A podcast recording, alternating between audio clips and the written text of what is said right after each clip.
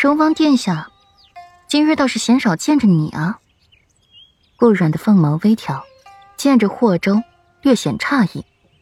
用阿玉的那句话，“娇妻在侧”，哪还有心思出门酒肉朋友？霍州大方一笑，本来他不用来的，只是自己父王点了他的名字，不能不来。只是苏初月小产伤了身子，如今好生将养着，那霍泽也小，离不得娘亲，也不能够带出来。他要那么想就好了。顾染的凤眸漾着温暖的笑意，娇妻在侧。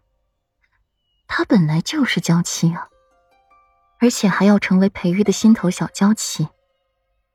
顾软和霍州说话倒是能说到一块去，和霍尊的话。顾软的心底就膈应的慌，见着了他，就想起他在清凉寺和自己说的话。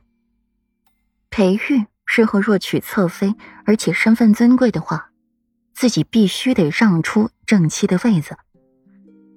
想到这些，他心底就不舒服的紧。不过大致也从他的嘴里知道了些什么。身份尊贵，就是在清凉寺，大可能就是那九公主了。或者从边关回来不久的唐河郡主，都是身份尊贵呢，还能让自己让出正妻位子的人。顾软的凤眸飞垂。霍尊会那么说话，是不是他早就知道了些什么？还是裴玉真的会娶公主？顾软微垂凤眸，想起了四年前的事来。那时候确如裴玉所言。自己对他百般的殷切与讨好，可后来就突然对裴玉冷淡了下来，乖乖的做起了大门不出二门不迈的闺阁在世女。裴玉曾问自己的态度怎么转变如此之快，前两天还对他稀罕喜欢到无可自拔的地步，转眼间对自己就变了态度，对裴玉横眉冷对，一副见着陌生人的样子。是为何的原因呢？自己笑靥如花的回答：“这是欲擒故纵。”顾软的凤眸划过了一抹暗芒。真的是欲擒故纵吗？有部分的原因，可最大的原因还是裴玉和那九公主的风流韵事，平常百姓津津乐道。自己当初跟在了裴玉身后，完全就是一个笑话。自己一厢情愿。如今这尘封旧事又被顾软提起了，这九公主又出现在了众人的眼前。倒是趁着顾软从头到尾像是一个笑话了。得裴世子宠爱又如何啊？这新欢旧爱的，自然是旧爱更重了。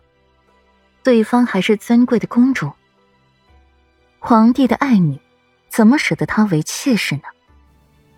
想到这里，顾软抬手一拍额头，想哪儿去了？裴玉要娶霍安莹，早就娶了，还和自己闹腾什么？就他，想赎青楼女子就赎青楼女子，想接小表妹进府就接小表妹进府，想纳淑妃就纳淑妃，连知会自己一声都没有，还怕娶公主吗？若是要娶的话，早就娶了。顾软的凤眸涌现了悠悠墨色，将原本的清淡尽出脸去。因着这几位皇子的到来，这梅林才热闹了些许，透着人气，添了几分烟火在其中，不似方才的恍若仙境。左长安默默的瞧着这一切，若非父亲，他怎么肯让这些人进自家的园林呢？将近午时。这几位长辈才姗姗来迟，其中最惊艳的还是陪王。年少时便是平城有名的锦衣公子，翩翩锦衣君皎皎如秋月，陌上人如玉，公子世无双。只是如今，陌上花缓缓开过，待归之人却了无踪迹。裴义闲闲的坐着，如同逛自家的后院似的，姿态悠闲。信步闲庭，被一旁不知聒噪为何物的谢大将军俯视了一个彻底。待谢寒抱怨许久，需要喘一口气，换下一个继续说话时，裴毅不咸不淡的开口了：“行了，我这不是回来了吗？